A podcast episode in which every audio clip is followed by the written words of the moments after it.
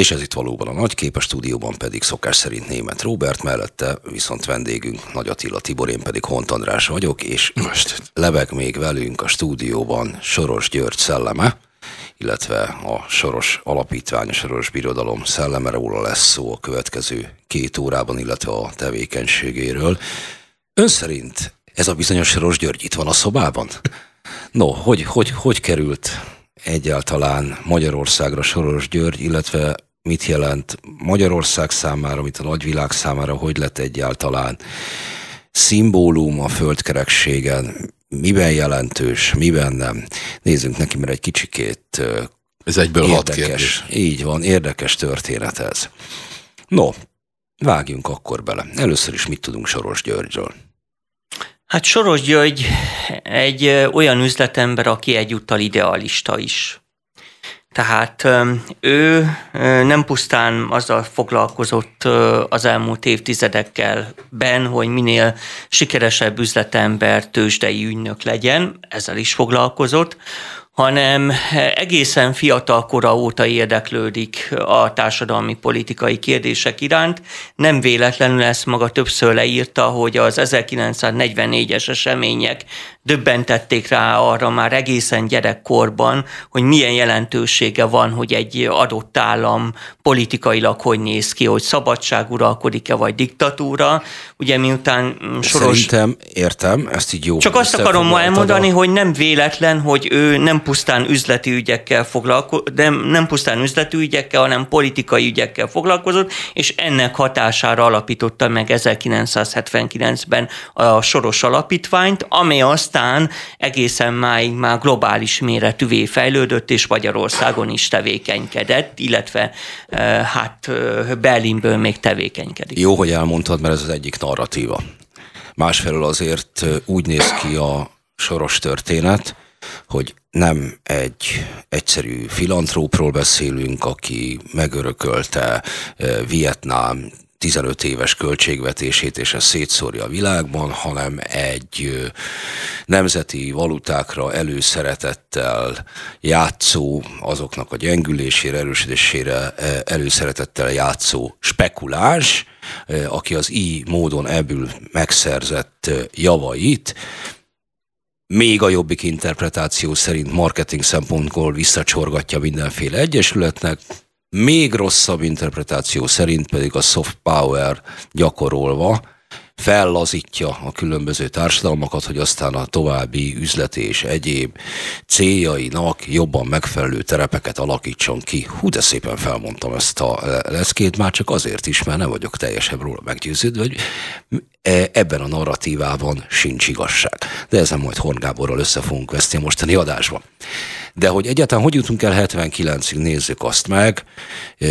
Kicsoda is Soros György nem tudom, hogy mennyiben tudtok a, az előéletéről. Őszintén szóval megmondom, engem annyira nem érdekelt a maga a sztori. Szerkesztőként volt módom olvasni róla az elmúlt években különböző visszaemlékezésekben a Soros családról, illetve a Sorossal együtt felnövő embereknek azon emlékeit, amelyek érintkeznek Soros Györgyel is, aki egyébként nem Soros Györgyként látta meg a napvilágot, hanem Schwarzként. Hozzáteszem, sokkal szellemesebb dolog Schwarzról sorosra magyarítani, mint feketére. Ez szubjektív megjegyzés, már hozzáteszem a Holcerből is hont lett, és nem más. Na tehát, ő egy magyar zsidó családban születik, édesapja ügyvéd, és itt nő fel, ami érdekes, hogy hogy mikor távozik Magyarországról. Ugye a vészkorszakot követően számtalan zsidó család önmagában zsidó is hagyja el az országot, különböző hullámokban. Ő 47-ben költözik el Magyarországról, mégpedig nem is az Egyesült Államokban. Az Egyesült Királyságban. Így van, és ott is diplomázik, hogy az érdeklődési köre az már milyen hamar kialakult, vagy milyen hamar megszilárdult a kör, amely érdekli ő a, a School of Economics-on diplomázott Londonban, és csak 56-ban távozott az Egyesült Államokban. Ezek után kezdett el tőzsdei elemzéssel, meg alkussággal foglalkozni, és növelte egészen gigantikusra a bevételeit. Számomra ez egyébként mindig roppant érdekes volt, egy kicsikét ilyen befoghatatlan észsel, hogy, hogy miként lehet összeszedni ennyi pénzt tőzsdei ügyletekkel. André Kertész a másik magyar származású tőzsde, akit még szoktak emlegetni, tényleg lehet valami a, a levegőben. No, mi az, ami ebből az időszakából kritikánként fejére olvasnak akár a, mai napig Soros Györgynek? Kétségtelen, hogy a tőzsdei tevékenysége a meggazdagodásának van egy erősen kritikai narratívája. Különösen a 1992-es front úgynevezett bedöntése kapcsán, tehát az nagy az ottani spekulációs tevékenysége, amelyből kisebb fajta vagyont vagy jelentős pénzt tudott csinálni, az nyilván erőteljes vitákat váltott ki, és erre a narratívára egyébként mai napig rá épül a magyar kormány, illetve a magyar közel, kormányhoz közel álló megmondó embereknek a narratívája, akik Soros Györgynek a pénzharácsoló, pénzszerző jellemét igyekszenek kiemelni. Amit azért érdemes megemlíteni talán, hogy Soros György Karl Poppertől tanult, aki 1945-ös könyvében fogalmazta meg a nyílt társadalomról szóló elméletét egy egyébként meglehetősen hosszú filozófiai eszpefuttatásban, és ott tesz különbséget a nyílt társadalom és az árt társadalma közötti fogalmak között, és ez fejleszti tovább Soros György, ugye. Egy szóra itt meg, hogy erről annyit beszélünk, mindig előkerül a, a nyílt társadalom kifejezés. Pár mondatban szerintem érdemes erre kitérni. Igen, így, meg Karl Popperről magáról is. Popperről, igen, illetve hogy Karl Popper mit állít, hogy mi a, mi a nyílt és mi a zárt társadalom, mi a különbség, csak hogy ne igen, le, igen. legyen valami keretezés ennek Igen, tehát a zárt társadalmak alatt Karl Popper a törzsi hagyományokon, illetve mágikus alapon szervezendő alapvetően a közösségekre épülő társadalmukat jellemzi, míg ezzel szemben a nyílt társadalmak alapja az egyénnek a szabadsága, illetve az egyén döntési szabadságának a figyelembevétele, és ezt a kétfajta típusú társadalmat állítja szembe Karl Popper, és erre alapoz vagy később Soros György is, aki egyébként ezt a zárt nyílt társadalom megkülönböztetés még kiegészíti egy úgynevezett reflexív elmélettel, amelyet ő maga fejlesz ki, tehát hogy a különböző kognitív gondolkodással rendelkező emberek hogyan befolyásolják az eseményeket, hogyan hatnak egymásra a különböző események, és ez kivetíti egyébként a tőzsdei tevékenységére és a politikára is.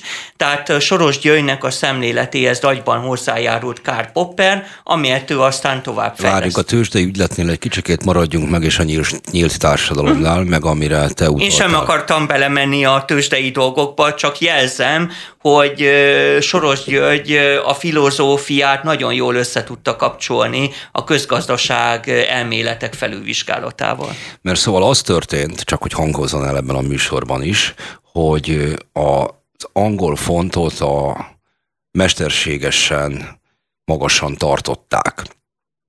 Erre jött rá Soros György, és rájött arra, hogy ha nagy mennyiségben vesz felfontott kölcsönbe, amit aztán márkára vált át, majd eladási pozíciót vesz fel az angol fontból, a vételi pozíciót pedig német márkából, akkor az angol bankok képtelenek lesznek a, a tovább mesterségesen fenntartani így a fontot. Ez volt kvázi az a pénzügyi támadás, amit a fejére olvasnak, tehát hatalmas mennyiségben vesz fel így kölcsönt, amit átvált márkára, aminek aztán a vége az, mintán kénytelenek leértékelni a fontot, hogy erős márkában van a, a pénze nyilvántartva, tartva, míg a tartozásai pedig gyenge fontban, különbségen valami egészen hatalmasan nagyot nyert. Na, így van, így van. Ez hogy jön a nyílt társadalomhoz? Mert mondtad, hogy a tőzsdei ügyletei ezek összefűződnek. Úgy, úgy hogy a, az általa megkeresett vagyon jelentős részét legalábbis saját bevallása szerint a saját alapítványának a működtetésére fordította. Na most a Soros Alapítvány bevallottan már évtizedekkel ezelőtt azon alapult, hogy a világ politikai folyamatait befolyásolja különböző országokon keresztül, tehát a nyílt társadalomnak a egyfelől a hirdetése, másfelől az emberi jogok, a tolerancia előmozdítására szolgáló projekteket támogatott különböző országban, a Soros Alapítvány támogat most is, és ezt tette évtizedeken át Magyarországon is. Na, ha már Magyarország, akkor szerintem térjünk át arra, hogy hogy jelent meg a Soros Alapítvány Magyarországon. Ugye ez a 80-as évek közepe előtt indult el. Így van, 1984-ben kezdődtek meg a előkészületek, tárgyalások. Soros maga írja, hogy az MTA-val, az MTA bizonyos köreivel való együttműködésben Acél Györgyel is tárgyalt ez ügyben, és aztán beindult Magyarországon az alapítvány, és ezután jött különböző országok nak a felkészültségét figyelembe véve immár a 89-90-es rendszerváltozás után a közép-európai egyetem, azaz a CEU, amely tovább erősítette ugye Sorossék jelenlétét Magyarországon. Szerintem még nem ne szaladjunk 90 utára, azt nézzük már meg egy pár mondat erejéig, hogy milyen szerepe volt a Soros Alapítványnak itt a 80 7, 88, 90, 91 közötti időszakban? Hát a akkori szocialista rendszertől eltérő civil szervezeteket, a nem szocialista gondolkodásba kevésbé illeszkedő szervezeteket támogatott, ahogy ugye közeledett, a, amikor már beindult a reform folyamat, a rendszerváltozás előszeretet 1988-89-90, akkor például a Fideszt, mint szervezetet is támogatta Soros György. Ugye nagyon fontos volt, hogy Xerox fénymásoló gépekkel képek beszerzését és működtetését is támogatta a Soros Alapítvány, amelyen lehet ezt sokszoros, sokszorosítani a korabeli szamizdat iratokat, vagy a rendszerbe kevésbé illő mm, nyomtatványokat, vagy írásokat. Ezzel párhuzamosan Soros György még hol terjeszkedik, és milyen olyan kiemelt ügyei vannak világszerte, amit a nyílt társadalom eszmének terjedéséhez való hozzájárulásként fog fel. Milyen olyan célterületei vannak Soros Györgynek, amely miatt őt ma, mint ikont, vagy éppen ördögöt tartják számon? Hú, hát ez egy hosszú és messzire vezető dolog, mert ugye a Soros Alapítvány történetében szerintem döntő az 1989-90-es rendszerváltozási sorozat, amikor is felbomlott a szocialista világrendszer, mert ezekbe az országokba így a Soros Alapítványok könnyebben tudtak működni, tehát az összes, gyakorlatilag az összes közép-kelet-európai országban megjelentek a Soros Alapítványok, kormányok Lengyelországban, Csehszlovákiában, majd Cseh Szlovákiában, Magyarországon, a volt Jugoszlávia országaiban, a volt Szovjet, Szovjetunió országaiban, Ukrajnában, Oroszországban, tehát itt megvetették a lábukat, hosszú évekre vonatkozóan, és itt a demokrácia, a, a szabadságjogok erősítésére, az emberi jogok tiszteletben tartására szolgáló projekteket támogatott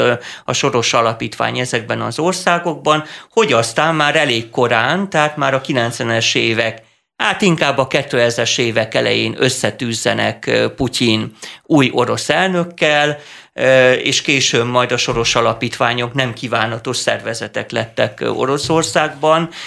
Ugye az ukrajnai Majdan forradalmat eszmeilag annyiban előkészítették a soros alapítványok, hogy ott is a civil szervezeteket támogatták. Soros maga írja le, hogy rokonszenvel, csak egy fél mondat, hogy ő maga rokonszenvel követte a majdani eseményeket. Stimmel, és fejére olvassák, hogy alapvetően, ez mondtam, ezek a fellazító igen, igen. Események, de még egy kicsikét az elmélet és a gyakorlat kapcsolatához ugorjunk vissza, és a nyílt társadalom eszmeiségéhez, hogy tulajdonképpen mit is jelent ez. Soros Györgyöt baloldali milliárdosként szokás besorolni uh-huh. a rém egyszerű, vulgáris, ilyen politikai filozofálgatás késő esti kocsmai verzióiban. Miközben ugye a kommunista Magyarországról menekül el, vagy épp, az éppen bekommunistásodó uh-huh. Magyarországról menekül el, és a posztszocialista államokban, mint ahogy most előbb felidézted, kezdi el tevékenységét. Ez a kettősség végig megfigyelhető Soros György munkásságában, hogy egyfelől ez a piaci, liberális, Hát, szemlélet. Hát nem baloldali. Szemlélet egyfelől, másfelől viszont, amiben egyáltalán nem biztos, hogy olyan nagy különbség lett volna a korabeli szocialista országok eszmélyiségben az egyenlősítési törekvések, amelyek rendben jellemzik munkásságát. Tehát miközben beszélünk a világ egyik leggazdagabb emberéről, néha talán a leggazdagabb embere, több pamfletjében kell ki határozottan ez ellen a helyzet ellen, és általában az erőfölényel szemben. Van még egy terület, ahol Soros György legalábbis eszmélyleg mindenképpen roppant aktív, mert üzletileg roppant aktív ő Dél-Kelet-Ázsiában is, ez pedig Izrael, amelyhez ugye identitás szempontjából is kötődne, és Soros György Izrael államnak nem nagy barátja. Akárhogy is nézzük, ez ugye meglepő elsőre, vagy meglepőnek tűnhet. Kezdeném az elejével, Kérlek, mert, kezd onnan. Nem, mert a, a magyar jobboldali közvéleményenben nyilvánvalóan alapvetően szándékosan vagy hát a mostani Fidesz kormány politikai célját szolgálva úgy állítják be Soros Györgyöt már hosszú évek óta, aki a globalista kapitalizmus könyörtelen képviselője, és vele áll szemben a nemzeti érdekekért küzdő magyar kormány. Most ez egy kicsit leegyszerűsített dolog, mert valóban helyesen idéztet fel, hogy Soros György több cikkében, illetve könyvében pont a globális kapitalizmusnak a túlhajtásai ellen írt.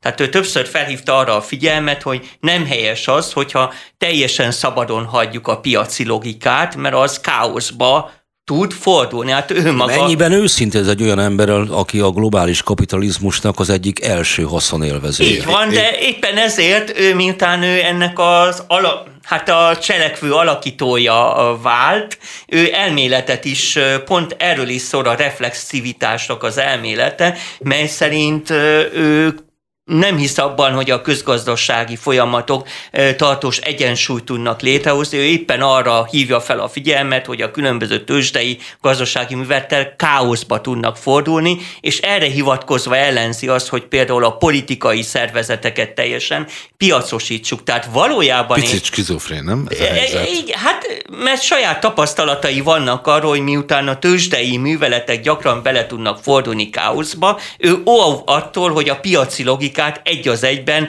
e, alkalmazzuk a társadalomban, politikában nekem. Tehát az az állításom ebből adódóan, hogy valójában az Orbán kormány meg a Fidesz szemlélete és Soros György szemlélete között vannak némi kapcsolódások. Persze a nyílt társadalommal kapcsolatos néz, véleményben, illetve ideológiában, ha ezt nevezhetjük, annak alapvető különbség vannak, hiszen Orbánék ugye a közösségi, közösségi közösségen alapuló nemzetállamban hisznek, ehhez képest Soros György szemlélete a nyílt társadalom ról az más, viszont például a globális kapitalizmus megfékezéseit illetően, illetve az, hogy a piacokat nem szabad egyből ráengedni a társadalom, ebben már van némi nézet hasonlóság, csak ezt a Fidesz közeli médiarendszer, meg kormánypárti sajtó szereti elhallgatni. Tehát Soros Györgynak a képe egy kicsit bonyolultabb, mint azt elsőre hinné az ember. Na jó, akkor itt most álljunk meg, mert ennyi fért a, a felvezető részébe a, a beszélgetésünkbe, jönnek ugyanis a promók, mindjárt jövünk vissza. Nagy képpel Nagy Attila Tiborral, illetve német Róbertel beszélgetünk Soros Györgyről, illetve Soros György tevékenységéről. És folytatódik tovább a nagykép, itt ülünk a stúdióban német Róbertel és Nagy Attila Tiborral, én Hont András vagyok, és amiről most szó van, azt a Csokian Hippo nevű pécsi underground uh, hobbi zenekar úgy fogalmazta meg, hogy ha megpillant egy koros hölgy, azt kiáltja Soros György. Soros Györgyről van szó, és lesz még szó az Erre nem voltunk felkészülve. Időszakban is uh, nagyon remek zenekarról van szó.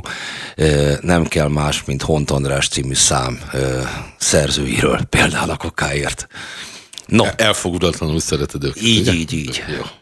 Tehát Soros Györgynél tartottunk, és annál, hogy van eh, némi diszkrepancia a cselekedetei, illetve az elmélete között, illetve az elmélete is egy kicsikét borzas.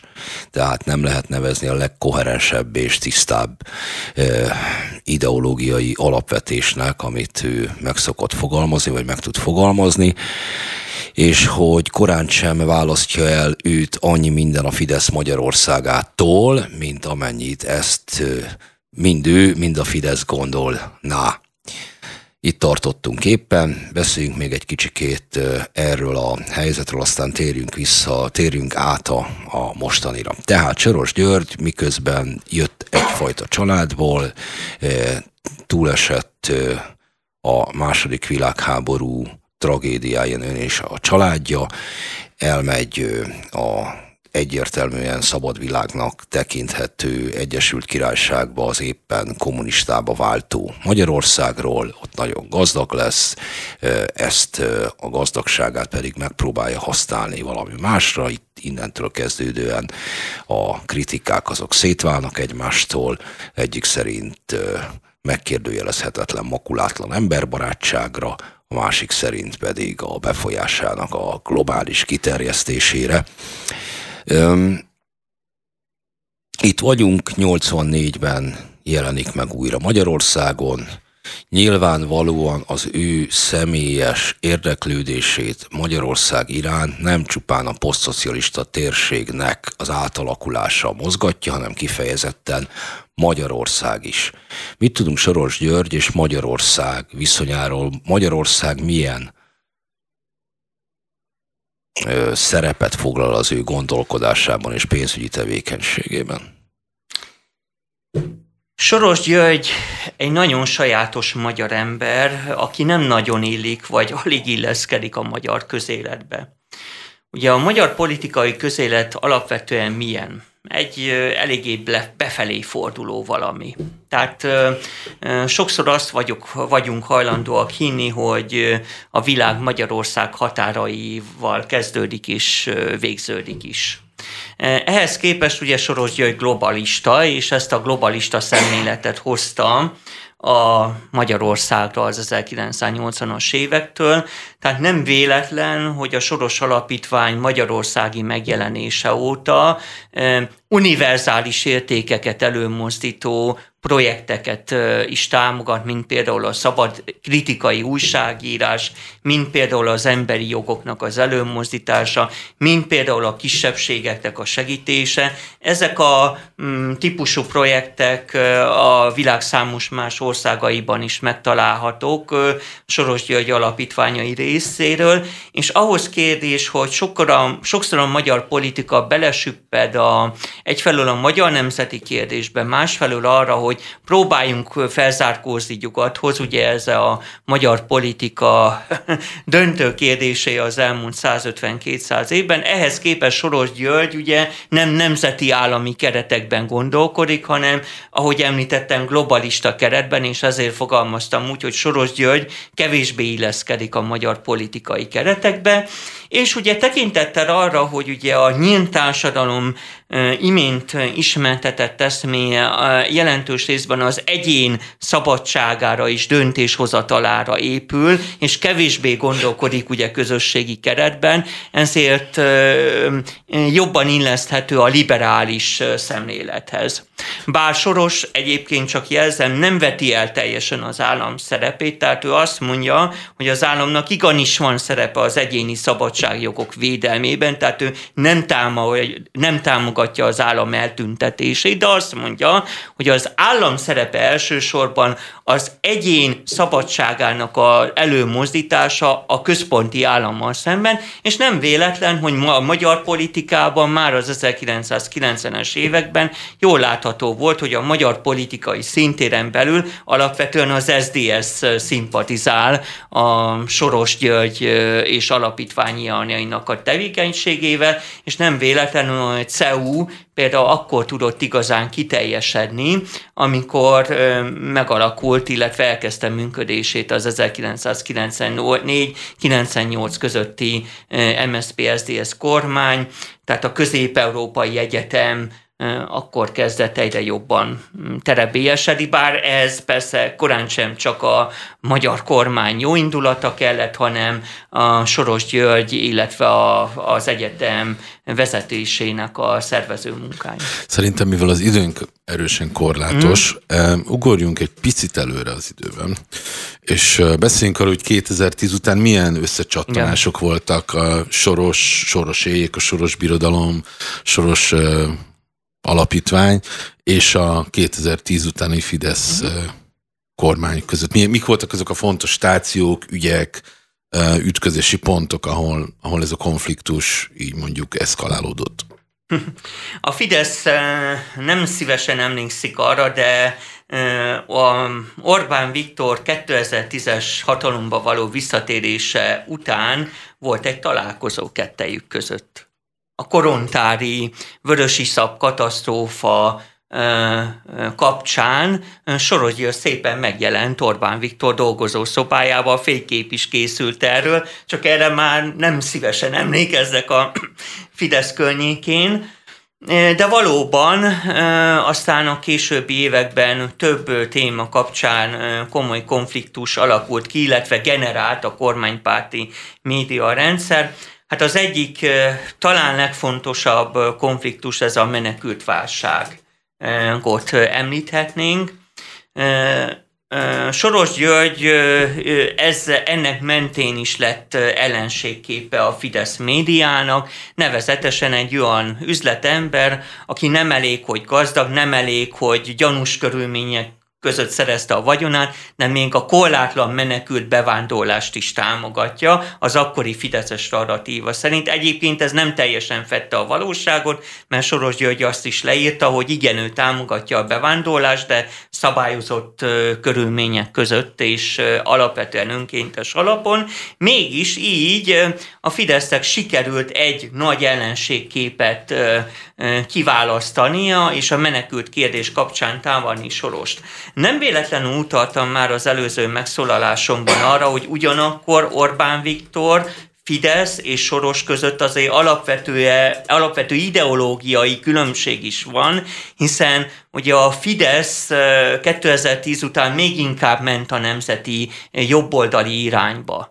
Tehát ugye a harcos függetlenségi kijelentés, Brüsszel elleni úgynevezett szabadságharc, tehát a, nem, a politikának, a nemzeti jellegnek a kihangsúlyozása ugye eleve nem passzolt a nyílt társadalom korábban már említett szemléletéhez, amely ugye az egyének jogaira, az egyének szabadságára, emberi jogok tiszteletben tartására épül, míg az Orbáni féle világ inkább a magyar nemzeti közösségnek a kiteljesítésére és meglehetősen bizonyos területeken erőteljes államközpontúság is megfigyelhető az Orbán politikájában. Tehát a menekültügyi kérdés ez volt ugye az alap, az igazán éles konfliktus Sorossék és Orbánék között, de mögött azért van egy, e, ha úgy tetszik, eszmei konfliktus is. A másik nagy konfliktus ugye a CEU-nak a helyzete, a közép-európai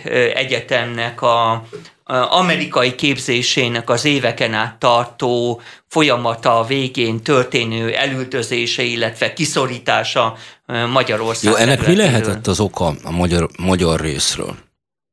Én azt gondolom, hogy szellemi versenytársat látott, okkal egyébként Orbán Viktor a Közép-Európai Egyetemen, és ezáltal is akarta a sorosségnak a szellemi befolyását Magyarországon én az a helyzet, hogy én, én, én ebben nem értek veled egyet.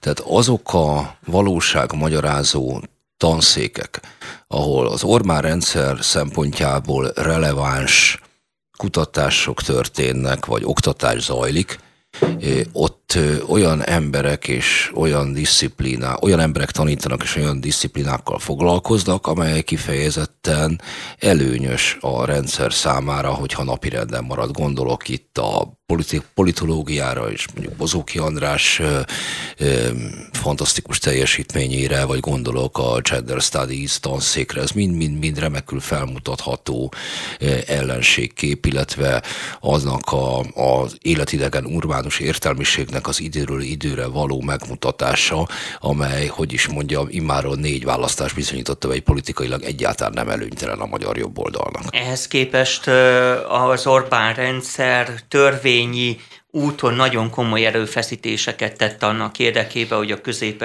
a CEU meggyengüljön Budapesten, és ezt elvigye. nem vitatom, ezt látom Tehát én is, azt csak... akarom mondani, hogy hiába, tehát én azért, én meg azért védeném meg a saját álláspontomat, mert az Orbán rendszernek, még ha a látszat olykor más is, egyáltalán nem mindegy, hogy a magyarországi szellemi elit és szellemi gondolkodást kik befolyásolják. És hogyha a, De miért CEU, szerinted CEU, Pető András és Bozóki András befolyásolja a magyar szellemi életet? Hát abszolút. Hát persze, hát Robi. médiumokban szerepeltek, nem egyszer adtak interjúkat, és azért ez nyilván nehézkesebb, hogyha Bécsből kell időről időre átjárni. Ennek azért van egy erőteljes gyakorlati és szimbolikus következménye is, hogy végül is a, a CEU tevékenységének jelentős részét át kellett vinni Bécsbe. Ez egyfajta kényszerű meghátálás is. Tehát igen, én azt gondolom, hogy ez egyfajta ilyen gyengítése való törekvés is volt, tehát hogy a sorosség birodalma Magyarországon belül gyengüljön meg. És egyébként, a, amit még elfelejtettem mondani, hogy a genderezés, az LMBTQ elleni kormányzati kommunikáció akkor is fenn fog maradni a következő években, ha a CEU már jelentősen meggyengülve marad Budapesten. Tehát ez nem zavarja a kormányzati propagandát, ők még örülnek is annak, biztos vagyok benne, hogy törvényileg meg tudták gyengíteni a CEU-t Budapesten. Hát én, én viszont kitartanék az álláspontom mellett. 11 milliárd forintnyi támogatást nyújtottak a soros alapítványok a 93-as 93-as alapításuk óta, vagy átalakításuk óta. Kérdés az, hogy ezek mennyire kamatoztak, mennyire kamatozott az a pénzösszeg, amelyet civil szervezetekbe költöttek be világszerte, és mondjuk ha, mint egy laboratóriumként nézzük mondjuk a CEU, ha Magyarországon. Mert az, hogy valaki szeretne, én éppen ezért vagyok nehéz szívvel a CEU elüldözése miatt, hogyha valaki szeretne egy elit egyetemet, bármi, hogy milyen, legyen az akár a fután, legyen az akár a CEU, és ilyen vagy olyan okokból ő ezt Budapesten szeretné működtetni, azt az szerintem nekem jó. Ilyen ráhelyezi a térképre a fővárosunkat. Még akkor is, hogyha mondom, az oktatás színvonalával, a tematikájával lehet probléma. De hogy ez politikailag mennyiben hasznosult, ez politikailag Magyarország szempontjából mennyiben változott, változtatott a közgondolkodáson, hát azóta ugye a sokadik jobboldali kormány nyert. Hát önmagában a, a CEU létrejötte után pár évvel újra a, a jobb oldal veszi vissza a kormányrudat Magyarországon. Előbb megszólítottál, nem, nem hagynám a levegőben. Szóval, hogy valószínűleg azok a disziplinák, tanszékek, ö, oktatási területek, vagy egyetlen szellemi területek, amit, ami, ami, amiről beszéltél, valószínűleg egy szűk körben befolyásolják a magyar közgondolkodást, és hogy mi állt a CEU uh, kielbrudalása mögött, azt, azt hiszem, hogy ez talán egy szimbolikus döntés volt, vagy egy szimbolikus cselekedet. Na, hallgassuk meg Attilát, aztán majd mondom magamét, mert szerintem nem szimbolikus. Um, hadd kezdjem azzal, hogy nekem mélységesen nem szimpatikus és elítélendő, a, a, ahogy a közép illetve Közép-Európai Egyetemmen, illetve pontosabban a CEU-val elbánt a magyar kormány többség. Tehát én abszolút az egyetemi szabadság mellett vagyok, tehát számomra, hogyha ilyen személyes véleményt megfogalmazhatok, kifejezetten felháborító, hogy a CEU-nak el kellett vinnie az amerikai képzést a Fidesz többség törvénymódosításai következtében. Viszont igen, valóban a Fidesz több választást meg tudott nyerni. Na de a mélyben az is benne van, hogy a Fidesz hatalommal szemben állók mögötti intellektuális háttér azért nem túl erős. Tehát, hogyha kivesszük alóluk... Ezt most miért mondjuk Ja, most akarom megmagyarázni. Tehát, hogyha kihúzzuk alóluk a pénzügyi alapokat, kihúzzuk például az egyetemi alapokat, tehát azáltal, hogy a tehát itt is van jelentősége, hogy a CEU jelentős részben fel, fel kellett, hogy adja a budapesti tevékenységét. Tehát, hogyha minél ilyen több alapot húzunk ki, hogyha például a Magyar Tudományos Akadémiáról is ugye leválasztja a kutatóintézeteket a kormány, hogy minél kevesebb olyan intézmény lesz Magyarországon, amely nem a NER-hez tartozik, akkor ennek igenis van jelentősége, mert az ellenzéki pártokat többé-kevésbé támogató, vagy legalábbis kormánykritikus szellemi eliteknek a pénzügyi alapja. Egyre kevesebb, miközben Magyarországon kormányzati állami segítséggel több száz milliárd forinttal felhízlalják az MCC-t, amely ugye könyveket is ad ki, konferenciákat is szervez, meg más kormányhoz közel álló intézetek, most például a kommentár ugye Tihanyban hétvégén többnapos fesztivált szervez, nyilván nem kevés pénzből. Tehát azt akarom mondani, hogy én igenis látom annak a jelentőségét, hogy a kormányzat tudatosan meggyengít, vagy részben Magyarországról kiszorít olyan intézményeket, amelyek nem tartoznak a NER-hez. Mert azért gondoljunk csak bele, ugye a 2014-es választások előtt még azért volt remény az ellenzék körében, és az ellenzéket többé-kevésbé talán támogató, akár elemző intézetek körében is, hogy hát visszatér 14-ben majd az ellenzék, a baloldal, liberális oldal, és akkor majd esetleg az az oldal tudja támogatni a különböző nem kormányzati szerveket, akár anyagilag, csak hogy 14-ben maradt a Fidesz, és gondoljunk bele, hogy miközben a Fidesz mögött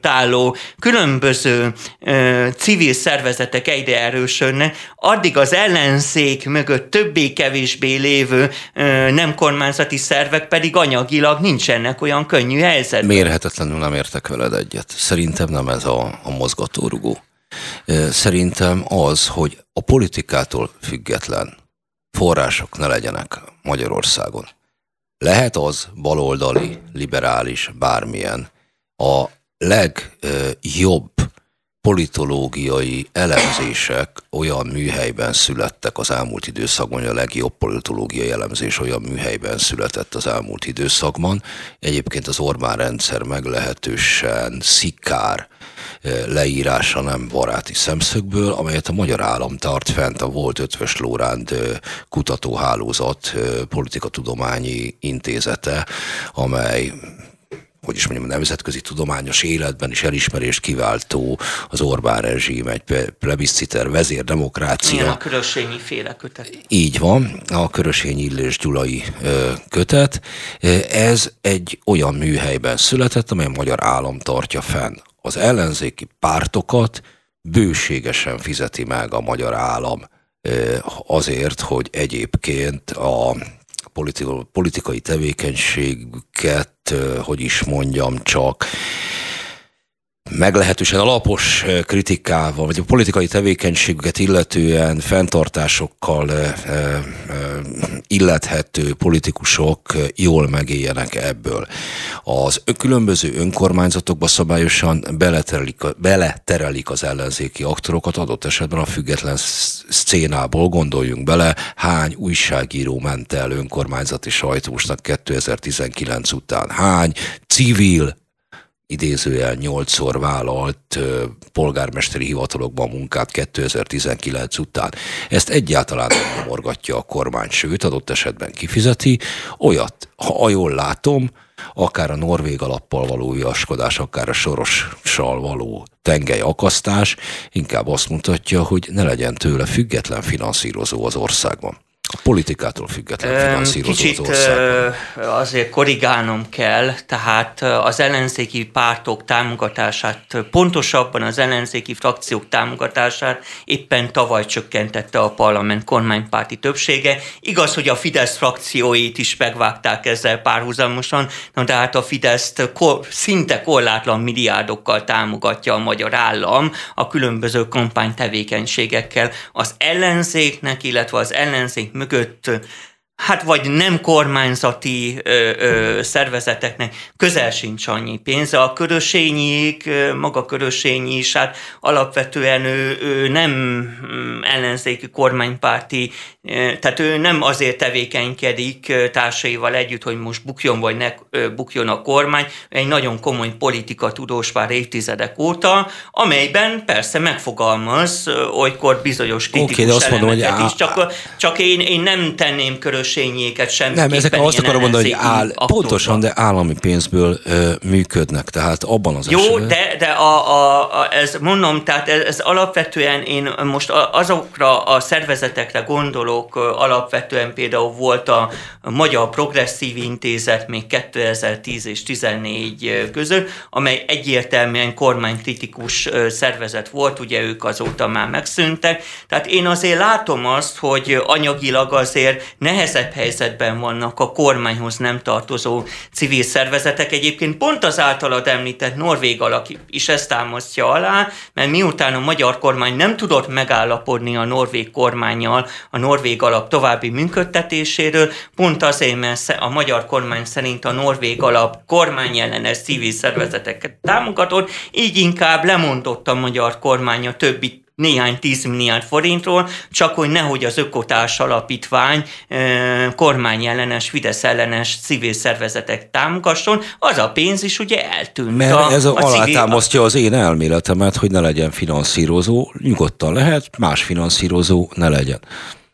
Na jó, de ez is azt támasztja alá, hogy a kormánytól való függés meglehetősen erős, és ö, hát kaphatnak egyesek ugye néhány százmilliót vagy néhány milliárdot, de hát az köszönő viszonyban sincs azzal az irdatlan pénzmennyiséggel, amivel például az MCC rendelkezik, és ugye ebből a szempontból lesz érdekes, hogy a Soros Alapítvány Európai Uniós átszervezése majd hogyan érinti azokat a magyar civil szervezeteket, amelyek ugye többé-kevésbé kritikusak a magyar kormányal szemben. Na hát akkor innen fogjuk folytatni pont ennél a témával a hírek után a Transparency International-től lesz vendégünk, majd Martin József, és ő majd bővebben felvilágosít arról, hogy miként is van ez a civil szervezetekkel.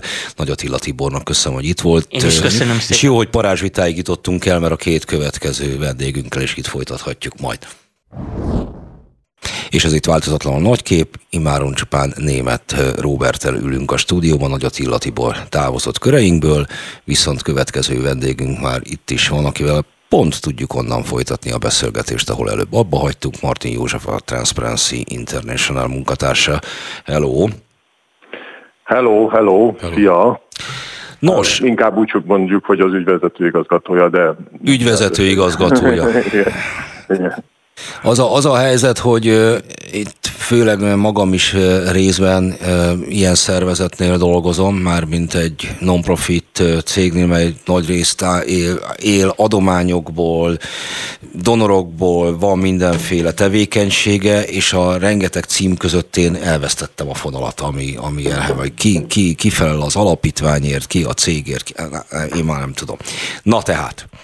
Szóval, Transparency Soros, és az előbbi kissé felpaprikázott hangulatban valahol ott tartottunk, hogy, hogy majd meglátjuk, mi hogy majd meglátjuk, hogy mi fog történni, mennyiben, mennyiben jelentős a különböző soros által támogatott szervezetek életében az, hogyha ő megvonja, illetve alapítványa megvonja a támogatását tőlük. És zárójel egyel, egyáltalán mi is most a pillanatkép, mennyire biztos ez a visszavonulás. Ugye némi ellentmondás van a, a nyilatkozatokban, amit olvashattunk ez ügyben. Na, ez két kérdés Jó. egyben. Ez két kérdés, igen. Próbálok akkor haladni sorban, de visszafele, úgyhogy hogy mennyire biztos, hát ezt elsősorban ugye az Ositól kellene megkérdezni, hogy mennyire biztos a kivonulás.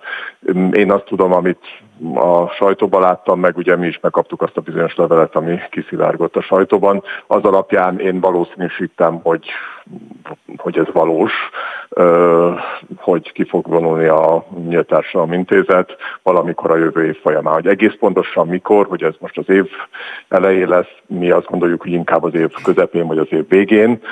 Ez nyilvánvalóan még kérdéses, de mi azzal számolunk, hogy 2024 lezárultával e, abból a forrásból, amit a amit az OSI európai programjából kaptunk. Ugye az OSI az az Open Society Institute-nak a rövidítése, ha valaki nem tudná, tehát amit abból kaptunk, az kifut, és több ilyen forrás nem lesz. Ez azonban nem jelenti teljesen azt, hogy egyáltalán az ositól semmilyen forrás nem kapunk, azt el tudom képzelni, de nem szeretnék nagyon előre szaladni, azt el tudom képzelni, hogy az OSI globális programjaira pályázhatunk majd a jövőben. Nem tudom, hogy így lesz csak találgatok. Elképzelhető, hogy, hogy így lesz. Ha igen, akkor is biztos, hogy ez egyrészt jóval kevesebb pénzt fog jelenteni, másrészt pedig jóval nehezebb feltételekkel tudunk majd pályázni. Magyarán hát akkor már nyilvánvalóan az egész világ, vagy legalábbis más kontinensek civil szervezetei is a konkurenseink lesznek az adott pályázatoknál, tehát biztos, hogy kisebb eséllyel tudunk támogatáshoz jutni, mint így. Tehát e, ezt nagyjából ezt tudnám mondani a az első kérdésre. Az, hogy mely szervezetet hogyan érinti, hát erről éppen a, a te munkájában, András, az átlátszóban volt egy nagyon jó kis kimutatás. Itt van előttem megnyitva.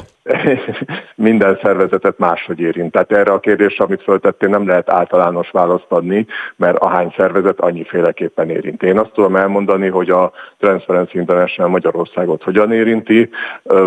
Tavaly a közhasznossági jelentésünkből is ez kiolvasható, 15%-a jött a bevételeinknek a nyílt társadalom intézettől. Az elmúlt években ez a támogatási arány, ez mindvégig 15 és 20 százalék között volt valahol, vagy inkább az mondom, hogy 10 és 20 százalék között volt. A 20 százalékot soha nem haladta meg, tehát ugye a kormánypropagandának, meg a kormánymédiának a soroshozása az ugye ebből a szempontból is hát finoman szólva nem fedi a valóságot, mert ugye ők azt a látszatot keltik, mint hogyha mondjuk a mi szervezetünk, vagy akár a felsorolt többi szervezet, mármint ebben a cikkben felsorolt többi szervezet, többi kormánykritikus civil szervezet kvázi csak Soros Györgyből és az ő alapítványából élne. Ez ugye a mi esetünkben egész biztos, hogy nem így van, de a többiek esetében sincs így. Nálunk már, mondom, már, a, már a melyiknél, és akkor most provokatív leszünk, és csapjunk a közepébe ennek. Legyél provokatív. Hogy vannak szervezetek, amelyek elmondhatják azt magukról, hogy a büdzséjüknek egy részét ráadásul hát ha nem is törpe részét, mert fontos részét, de mondjuk 10-20 százalékát, vagy annyit sem tesznek ki a sorostól kapott támogatások. Nem az ő működésüket érinti rosszul az, amikor viszont el vannak tartva olyan szervezetek, amelyeknél ez a szám az meghaladja a 80 százalékot. Tehát nem kell teljesíteni igazából a terepem. Én megnéztem azt, hogy a különböző szervezetek, amelyeket legnagyobb arányban támogatott az elmúlt négy évben az OSI, az, azok mennyi embert értek el a személyi vedelemadó visszatérítésen keresztül. Most a pénzösszegeket hagyjuk is. De hát volt olyan, a, amely szervezet egy tucat főt sem. Ilyenkor azért mindig fölvetődik az a kérdés, hogy itt egy szférát nem kényelmesített el önmagában a beáramló pénzek mennyisége? Hát általánosságban azt tudom mondani, hogy minden adomány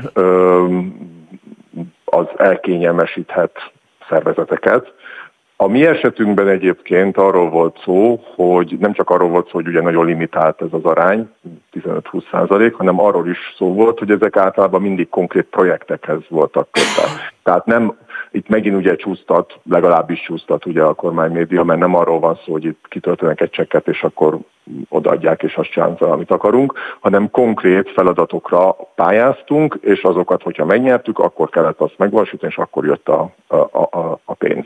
Tehát projekt alapon kaptuk ezeket, nem nettó adományként, ha úgy tetszik, nem működési támogatásként. Ugye ebben az NGO businessben ezt így szoktuk mondani, hogy vannak ugye a működési támogatások, meg a projekt alapú támogatások. Működési támogatást a Transparency International Magyarország az OSI-tól kapott, de csak mondjuk 10 évvel ezelőtt, 13-14 környékén, azóta működési támogatást nem kapott a, a, az ositól a mi szervezetünk. Tehát ez az egyik, amit mondani szeretnék.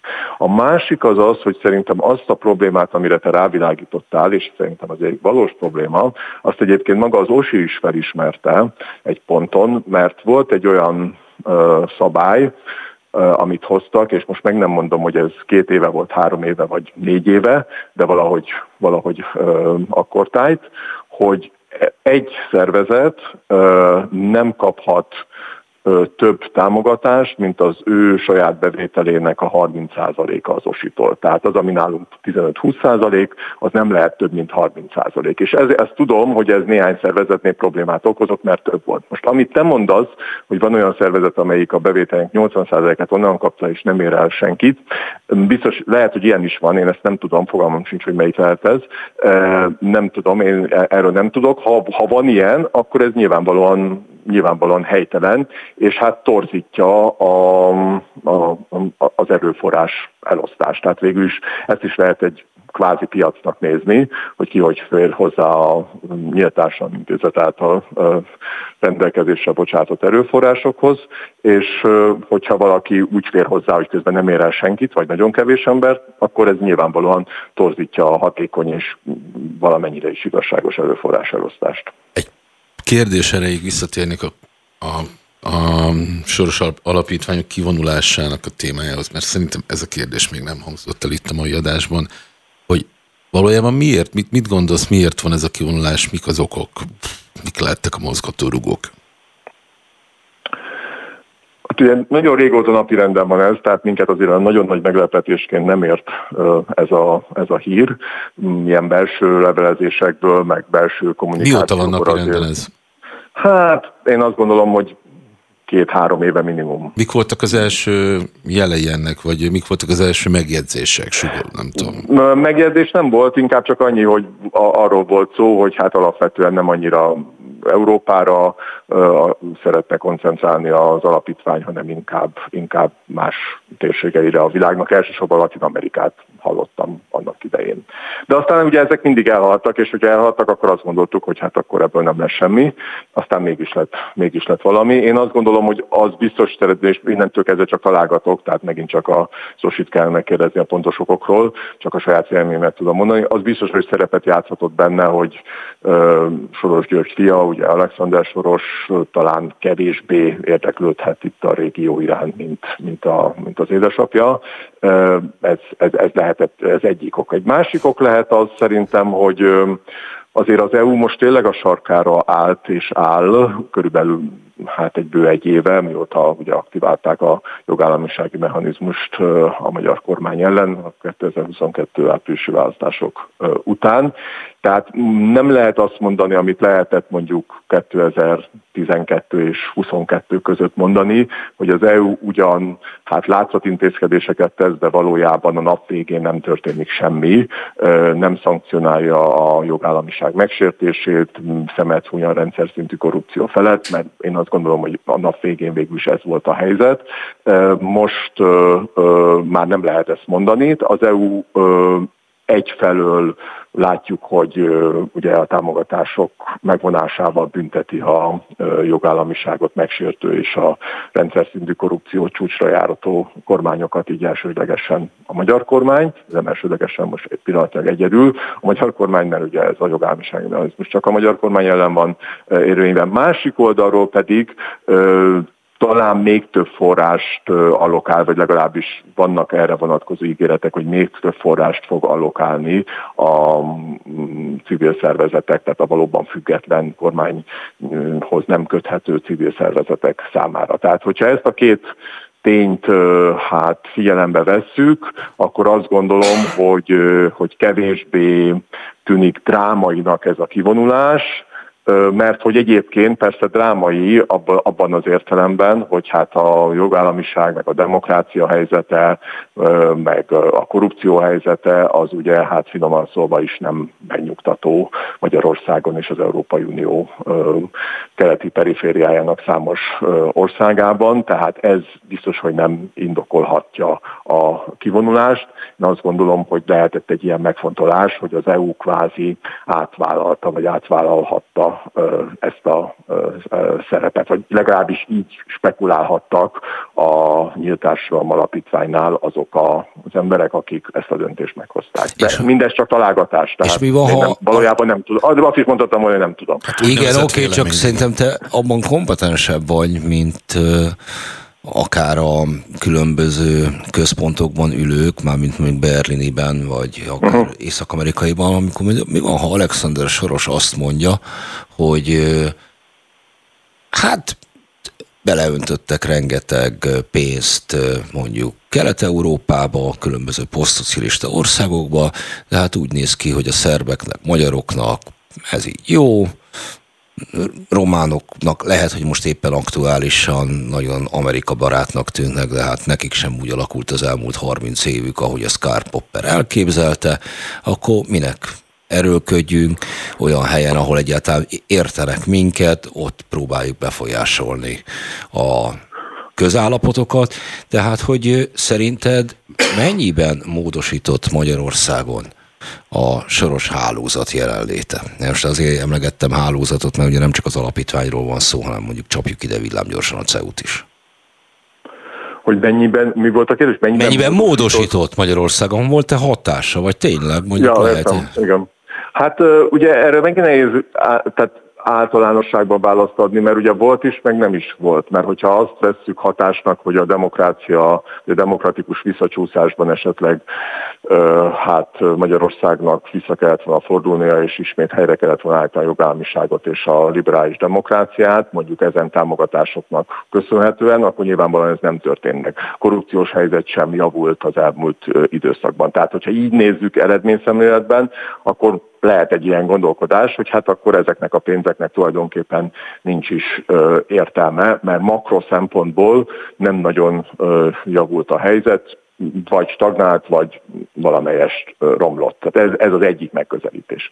A másik megközelítés pedig az, hogy ugye mégiscsak azért ezek a civil szervezetek, tehát a kormánykritikus független civil szervezetek és médiumok, tehát nyilván a TASZ-tól kezdve a Helsinki keresztül, a mi szervezetünkig, a Transparency-ig, vagy az átlátszóig, tehát hogy mégiscsak ugye valamilyen szempontból mi vagyunk az utolsó őrkutyái ugye a jogállamiságnak, meg a, meg a demokráciának. Tehát, és azért konkrét dolgokat is el tudunk érni a különféle donorok támogatásának, többnyire, ahogy mondtam, a mi esetünkben legalábbis projekt alapú támogatásának a következtében. Hogy a mi szervezetünket mondjam, ugye mi például készítettünk az egyik projekt keretében egy nagyon hát átfogó tanulmányt a azokról a szupermérföldkövekről, amiket a kormány vállalt, azoknak a teljesüléséről, hogy, hogy hogyan teljesülnek azok annak érdekében, hogy a pénzekhez hozzájusson Magyarország. Hogy említhetném például a közérdekű adatpereket, ezekből nagyon-nagyon sokat indítunk, hát nagyon sokat. Igen, igen, igen, csak figyelj. Az... Tehát, hogy ezek, ezek, ezek, ezek ugye konkrét, konkrét ha úgy tetszik, impactek, konkrét hatások, amiket elérünk, és ezzel ugyan hogy is mondjam, a makrorendszer nem változik meg, de mégis azért egy csomó minden a rendszer működéséről napvilágot lát, és ez azt gondolom, hogy azért, azért fontos. Jó, de nem udvarolni akarok neked. Nem véletlenül te vagy a vendég, mert nem akarok éppen összeveszni mondjuk valaki mással, akit még jelen pillanatban nagyon nehez, nehéz helyzetbe hoz ennek az intézkedésnek a felvillantása vagy bejelentése. De a ti tevékenységetek az profiltiszta és nagyjából egészéből kormányfüggetlen. A módszereitek, a technikáitok nem változnak attól függetlenül, hogy éppen ki van kormányon, és még csak az sem módosít rajta, hogy egyébként a donorok azok kicsodák. Az átlátszó és a Transparency például együtt ül egy magyar kormány által létrehívott munkacsoportban. Mert Így van teljesen tiszta azt, hogy kinek mit kell csinálni, ugye az átláthatóság, a korrupciómentesség, a közpénzfelhasználás, az egy olyan feladat, amelyhez különösebb aktivistáskodásra, elméleti tisztázásokra nincsen szükség. Mm, és egyébként mindenkinek hasznára lehet, még annak is, aki elsőre úgy gondolja, hogy ez számára roppant kellemetlen mert mondjuk a kedvenc politikai erőjét érinti elsőre, de mondjuk ha azt látja, hogy ez valami hatékonyabb közpénz felhasználáshoz vezet, akkor lehet, hogy azt mondja, hogy erre azért talán mégis szükség van. De az az így sokkal megfoghatatlanabb a civil szervezetek sokasága arra jön létre, hogy a jó élethez rájuljon hozzá. Emberek, azt gondolják, hogy ők képviselik a jó ügyeket, nem tudom, hogy ért, érted, amit mondani akarok ezzel a kettőséggel, és itt mint hogyha történt volna az elmúlt évtizedekben egy változás. Mivel ismerem a tevékenységedet, és köszönöm az elismerő szavakat, ismerve a tevékenységedet, szóval sejtem, hogy mire szeretnél célozni, úgyhogy tehát nyilván ugye nekünk, én a saját magunk nevébe beszélnék csak, tehát én most itt nem, nem minősítenék semmilyen más szervezetet, meg nem, nem ö, gondolnám azt, hogy nekem lenne feladatom az ő munkájukat értékelni. Ami a mi szervezetünket illeti, ez kétségtelenül így van, hogy, hogy alapvetően mi ugye minden kormány alatt, tehát 2010 előtt is ugyanúgy kormánykritikus volt a Transparency International, de egyébként mondjuk ez a reflektorfényben lévő kormánykritikus civil szervezetek szinte mindegyikére igaz, és, és hát alapvetően ugye megpróbáljuk amennyire csak ebben a rendszerben lehet, és hát mondjuk úgy, hogy egyre kevésbé lehet, de amennyire lehet, hát függetlenül, mármint hogy pártpolitikától függetlenül végezni a munkánkat. Tehát, hogyha mondjuk kiderül egy ellenzéki önkormányzat polgármesteréről, hogy korrupt, akkor ugyanúgy lelepezzük, mint hogy egyébként, ahogy említetted, az átlátszó is leleplezi.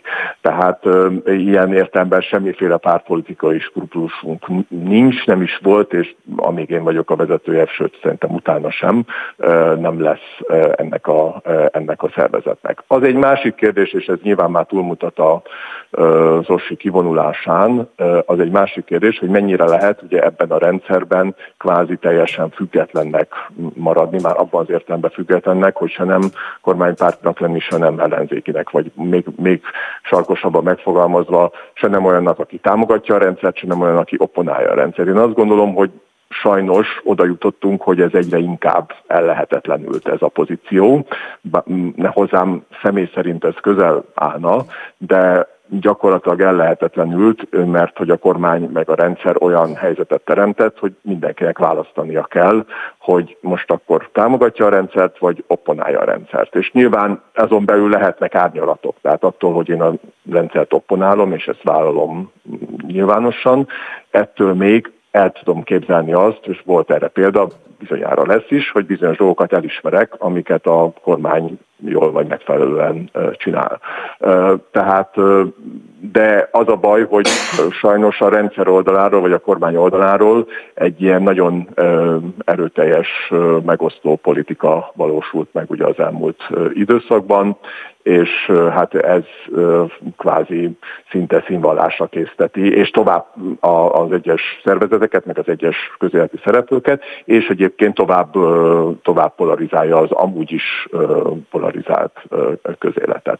Most, hogy mindez hogyan hat a Soros György vagy a Osi által támogatott szervezetekre, erre, erre megint nehéz ugye általános választ adni. Én azt gondolom, hogy ahány szervezet annyiféleképpen, tehát van, akik azt gondolják, hogy, hogy nem tudom, van valami elvárás, esetleg a donor oldaláról, aminek meg kell felelni, van, aki azt gondolja, hogy nincs ilyen elvárás. Én megint csak a saját példámat tudom mondani, az egészen biztos, hogy az elmúlt tíz évben, mióta én vezetem ezt a szervezetet, soha egyetlen egyszer nem kellett, hogy mondjam, megmásítani a véleményemet azért, mert akár a nyíltásra intézettől, akár, akár, akár például a mi berlini központunktól, tehát a Transparency International berlini központjától bármilyen uh, ukáz vagy megjegyzés érkezett volna. Tehát mi azt mondjuk, amit gondolunk, ez, ez, a, ez, a, mi, ez a mi luxusunk ebben a uh, mai magyar autokráciában.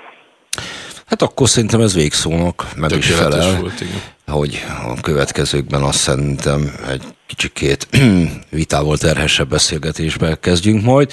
Martin Józsefnek a Transparency International ügyvezető igazgatójának köszönöm, hogy vendégünk volt, további jó munkát nektek. Köszönjük, szia! Köszönöm szépen, minden jót kívánok, sziasztok! És ez itt változatlanul nagy kép, és változatlanul soros. Na most a stop soros az úgy néz ki, hogy megvalósul, legalábbis az európai kontinenst tekintve, amennyiben hinni lehet a bejelentéseknek, az elmúlt másfél órát ennek boncolgatásával töltöttük, illetve Soros György pályáját próbáltuk valamilyen módon fölidézni, illetve az általa vallott nézeteket, és az, hogy ezek miként felelnek meg a gyakorlatnak, és többször jeleztük, hogy bőven elképzelhető, hogy a mai utolsó beszélgetésünkben mindebből vita fog kibontakozni. Ismerem jól a véleményedet Soros Györgyöt illetően, ezt Horn Gábornak mondom már, aki itt van velünk. Szerinted Soros György egy filantróp, aki merő emberbaráti szeretetből súlyos milliárdokat költ el világszerte. Jól foglalom össze?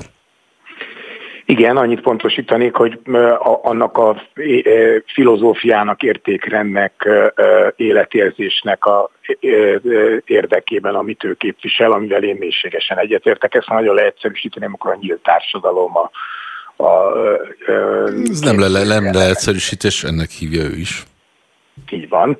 Tehát ez a demokratikus, liberális polgári világ megerősítése érdekében a világ legkülönbözőbb részein, az Egyesült Államoktól kezdve Magyarországon keresztül, egy ideig Oroszországon át, afrikai országok sok mindenfelé teszi soros azt, hogy a saját pénzéből arra költ, amit ő, ő fontosnak és meghatározónak tart, és ez pedig az én értelmezésemben és az övőben is. Ez a nyílt társadalom, amit én nagyon régóta azt gondolom, hogy borzasztó nagy szükségünk lenne, amiben belefér például az az alapgondolat, hogy az idegen szép, amiben belefér az alapgondolat, hogy el kell tudnunk fogadni egymást, nem szeretni, de elfogadni egymást, amiben belefér az a gondolat, hogy öngondoskodás van, hogy saját magunk próbálunk meg a saját életünknek az urai lenni, és nem mindenféle államaparátusok és központi akaratok. Ezt én polgári demokráciának is hívhatnám akár. Na most az első vita, vagy az első ilyen ellentmondásszerűségevere bukkantunk, az itt alakult ki. Hogy amiket te elmondasz, az egyik olvasat. A másfelől viszont egy következetlenséget lehet látszólag legalábbis felfedezni Soros György gondolataiban és tevékenységében, mert miközben határozottan száll szembe, ha mással nem, hát a pénzével különböző zárt szerinte autokráciákkal, és finanszíroz olyan tevékenységeket, amelyek a szabadsági jogok kiszélesítéséről szólnak, és elsősorban az állam túlhatalmával szemeli fellépésről, mindeközben az egyik legsúlyosabb kritikusa a globális kapitalizmusnak, amelynek viszont egy más szinten a szuverén államok képezhetik ellensúlyát. Ezt azt hiszem nem sikerült koherens gondolati egységbe foglalni. Hát nézd, én ö, soha nem mint filozófusra gondoltam Sorosról, maga persze gondolhatja magát a, a, annak, és nagy élvezettel olvasom az ilyen típusú ö, ö, értekezéseit. Ö, ö, Soros, én azt gondolom, hogy az egész életútjával azért ennek a globális világnak a, a része, hiszen az, hogy a Föld legkülönbözőbb részein, legkülönbözőbb helyzetben lévő embereknek tudott, akart csoportoknak, civil szervezeteknek segíteni, az önmagában egyfajta globalizmust jelent én, én is látok. Hát igen, ez az ellentmondás benne. Én is azt gondolom, hogy, hogy vannak ellentmondások soros gondolkodásmódjában, de hát még egyszer mondom, én ő, ő nem mint filozófusra, mint tudósra gondolok, hanem mint egy olyan filantrópra, akinek van egy olyan értékrendje, amivel én személy szerint egyetértek, és amin értékrendnek a terjesztése érdekében ő, sokkal-sokkal többet tett, mint mások, talán a legtöbbet, ha megnézzük a konkrét támogatásokat, mondjuk a CEU létrehozása azt hiszem, hogy talán a legnagyobb egyszeri támogatás, amit valamilyen intézmény kapott, és a CEU is bizonyos értelemben, hát nehéz a CEU-t, mint globalis, globalizmus ellenes szervezetként vagy egyetemként felfogni, hiszen ennek a globális világnak a, a fontos szereplője a CEU. Tehát én mondom, tudok vitatkozni sok minden Soros Györgyel, mint gondolkodóval, mint a világról véleményt kialakítóval. Például ebben, mert én és speciál azok kevesek közé tartozom, akik hisznek abban, hogy a globalizmus nem az ellenségünk, hanem, és nem szükséges rossz, hanem annak a világnak a szükségszerű velejárója, amiben élünk, és ezt lehet persze sokkal jobban csinálni, van egy, so, egy csomó probléma, amit felvet, amire válaszokat kell keresni közösen, de hát a világ az ma már egy globális világ, és nehéz mondjuk a, a, a, a pandémia után azt mondani, hogy akkor állítsuk meg a szuverén országok határain a járványokat, és így tovább, és így tovább. Ö, jó, ebben most ne kezdjünk bele. Értem, de ez nem csupán egy elméleti kérdés. Tehát nem, azt mond, nem, adnak, nem intézhető el szerintem annyival, hogy te nem filozófusként tekintesz rá, nem filantrópként, hiszen ez a finanszírozásában is látszik. Vegyük például szintén előkerült Izrael esetét ahol többször érte Soros Györgyöt olyan vált, hogy olyan mozgalmakat, ö, ö, ö, szervezeteket támogat, amelyek a, a polgári demokráciával éppenséggel ellentétes tevékenységet fejtenek ki. Mert ugye ez is egy kettőség Soros György életében, az Izrael államnak ő nem a legnagyobb barátja. Hát ugye Izrael ügyben van egy olyan szerintem Soros számára is fontos probléma, ami szinte megoldhatatlan kérdés, ez az arab-izraeli konfliktus, a palesztin helyzet, ahol Soros, mint annyi minden más helyen, itt is azt gondolom, hogy a, a kisebbség mellé próbál állni, és olyan izraeli szervezeteket támogatott, amíg erre módja volt, amelyek tulajdonképpen ezt a fajta megbékélés, az együttélés lehetőségeit próbálták meg, próbálják meg ma is, mert ilyen szervezetek ma is vannak szerencsére Izraelben elősegíteni. Ehhez képest van egy erőteljes cionista izraeli állam.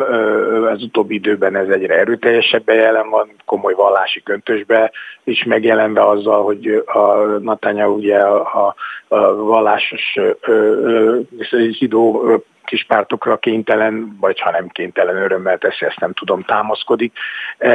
És ezek a fajta tulajdonképpen bizonyos a zárt társadalom irányába mutató lépések azok, amik szerintem soros tesz, nem tudom, sose beszéltem róla, vagy vele Izraelről.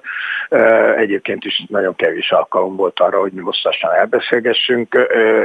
Nem titok talán, hogy én dolgoztam a Soros Alapítvány egyik nagy programjának vezetőjeként öt évig, és, és, és ennek keretében többször is találkoztam Soros Györgyel, de nem volt alkalmunk, neki nyilván nem is volt erre szükség, hogy velem vitassa meg az Izrael ügyben a, a, a tevékenységét. Én ebben az esetben is azt látom, hogy az ő nyílt gondolkodó világképébe egy a jelenleginél befogadóbb, elfogadóbb izraeli politika képzelhető el, és az, hogy ez sokaknak nem tetszik Izraelben, ezt én értem, és tudomásul is tudom venni, nem mint hogyha nekik erre szükségük lenne.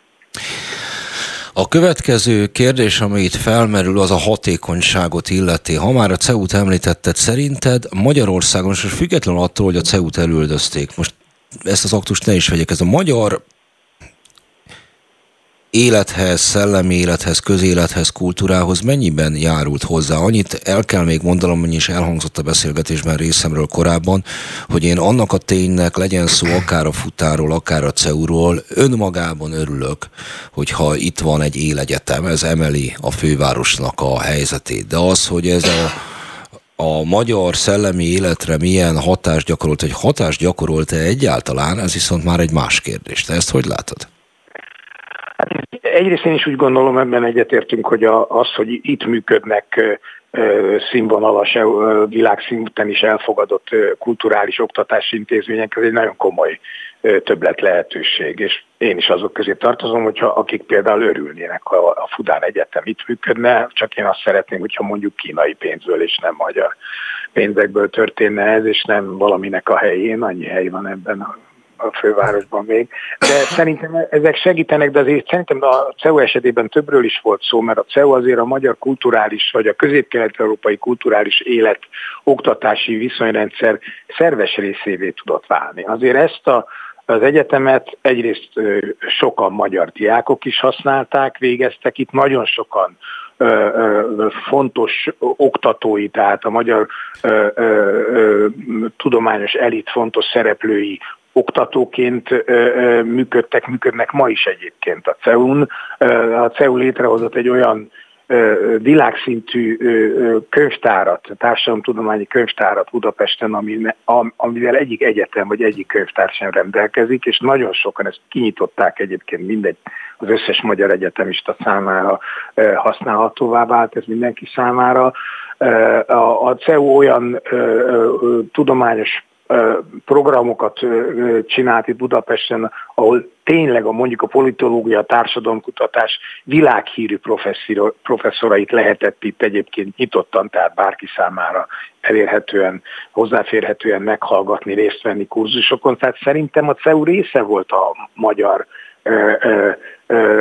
közgondolkodásnak, a magyar kulturális életnek, tudományos életnek.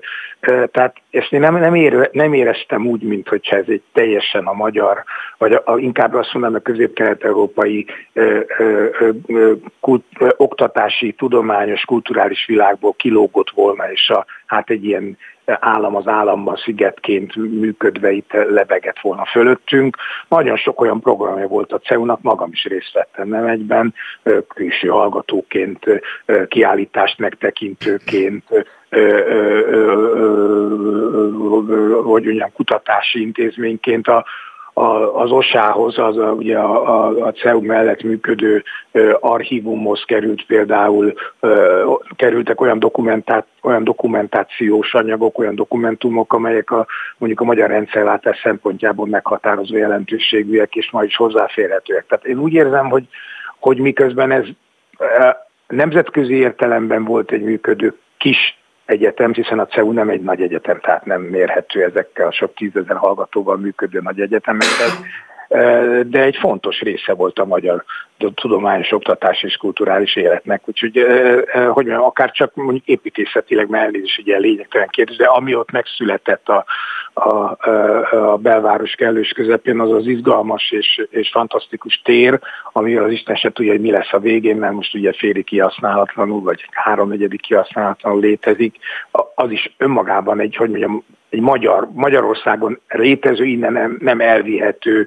itt, ide, itt, itt maradó építészeti termék, ami szerintem a világ egyik csodája, fantasztikus. Nyilván te is voltál ott, tehát elképesztő terek, elképesztő lehetőségek.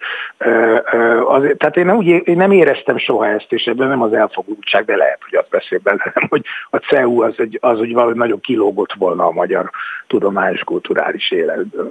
Az előző beszélgető partnerünktől, Martin József Pétertől is megkérdeztük, és tőled is megkérdezzük, hogy látod a soros alapítványok európai kivonulása milyen okokra vezethető vissza? Véleményed szerint. Nyilván, ez, hát nyilván ezek nem ezek vélemények és találgatások lesznek, de kíváncsiak vagyunk erre.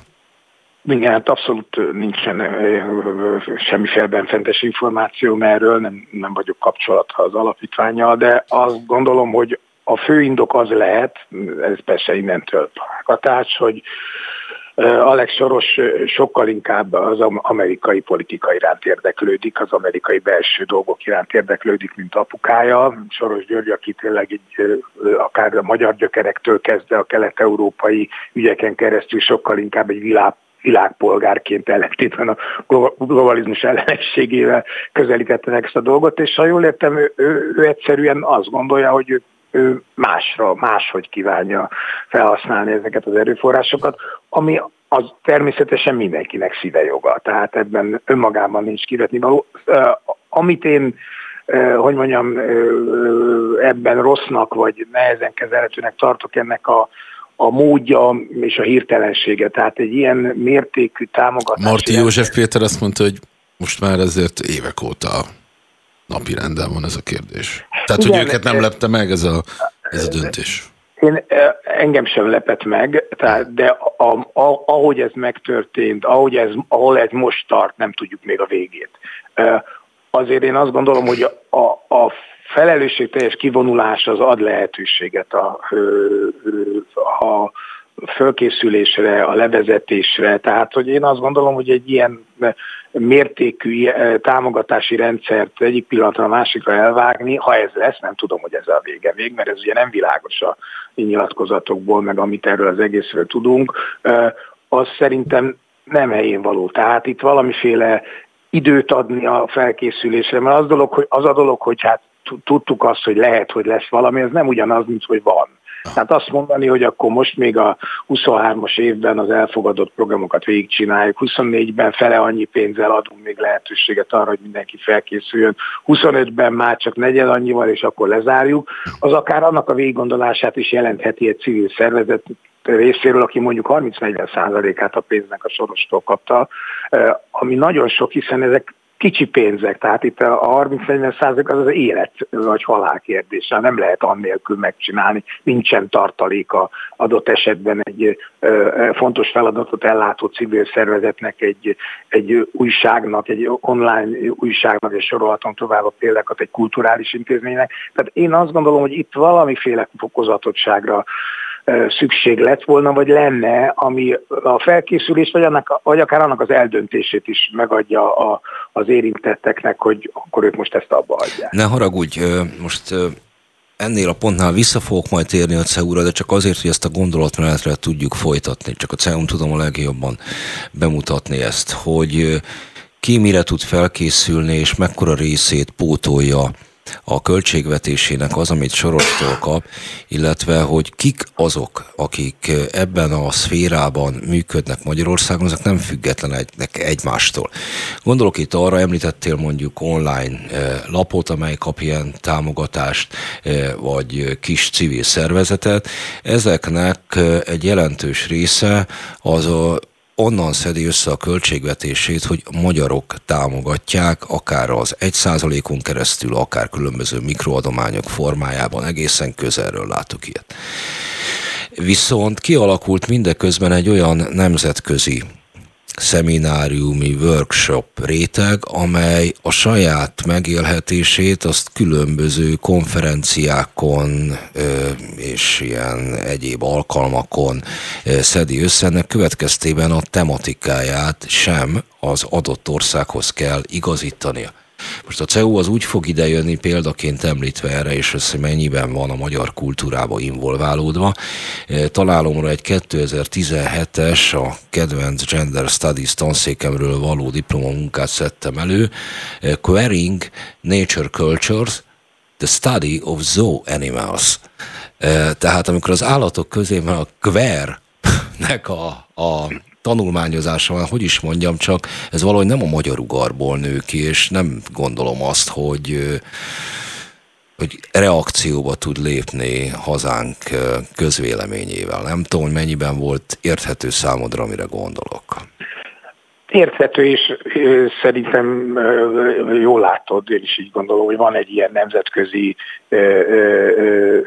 hogy mondjam, a éppen adott országba felett lebegő kulturális intézményház. Ez nem csak a sorostól függ, másféle finanszírozási rendszerek is vannak, Európai Uniós közvetlen brüsszeli finanszírozások, más, nem is soros méretű, de azért jelentős méretű akár amerikai vagy európai uniós finanszírozók, ezek léteznek, és ennek, ezeknek a nemzetközi jellege sokszor nagyon mondjam, periférikussá teheti adott esetben a, a, a hozzáférés lehetőségét. Ezt magam is így gondolom, de önmagában azt gondolom, hogy ez belefér.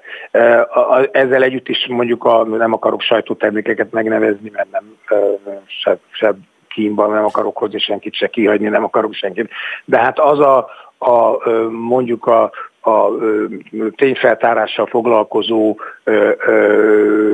folyóirat online felület, ami össze tud szedni egyéni adományokból sok pénzt, relatíve sokat, mert azért itt adott esetben fillérekről van szó, egy olyan országban, ahol nincs hagyománya ennek az adakozásnak. Tehát azért azt látni kell, hogy mi magyarok nem vagyunk arról híresek, hogy, a, hogy szívesen támogatunk akár számunkra fontos intézményeket, és azt gondoljuk, hogy ezt valaki más megoldja. Nekem éppen a Sorosnál volt az egyik nagy kudarc élményem még a 90-es évek közepén, hogy a, ott kitaláltuk közösen, hogy, hogy lát, látható volt a 90-es évek közepén, hogy nagyon sok gyerek nem kap ugyan az iskolába, hogy nem reggelizik, és akkor hát valamit ezzel kéne csinálni, és akkor a fővárossal közösen a Soros Alapítvány erőforrásaiból kitaláltatott, hogy kapjanak a gyerekek tejet meg egy kiflit vagy egy almát reggel.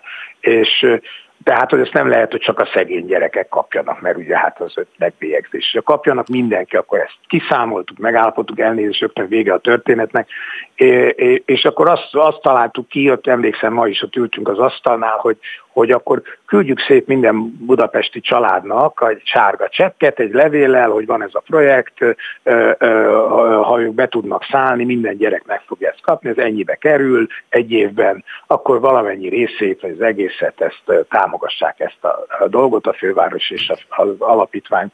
15-en voltak, akik a több százezer családból, akik beszálltak ebbe a dologba, 15 és az azóta szerintem nem javult. Tehát nem szerintem meg javult, mert hogyha a ner volt mindenképpen pozitív hozadéka, akkor az emberek fizettek számukra a fontos ügyekért.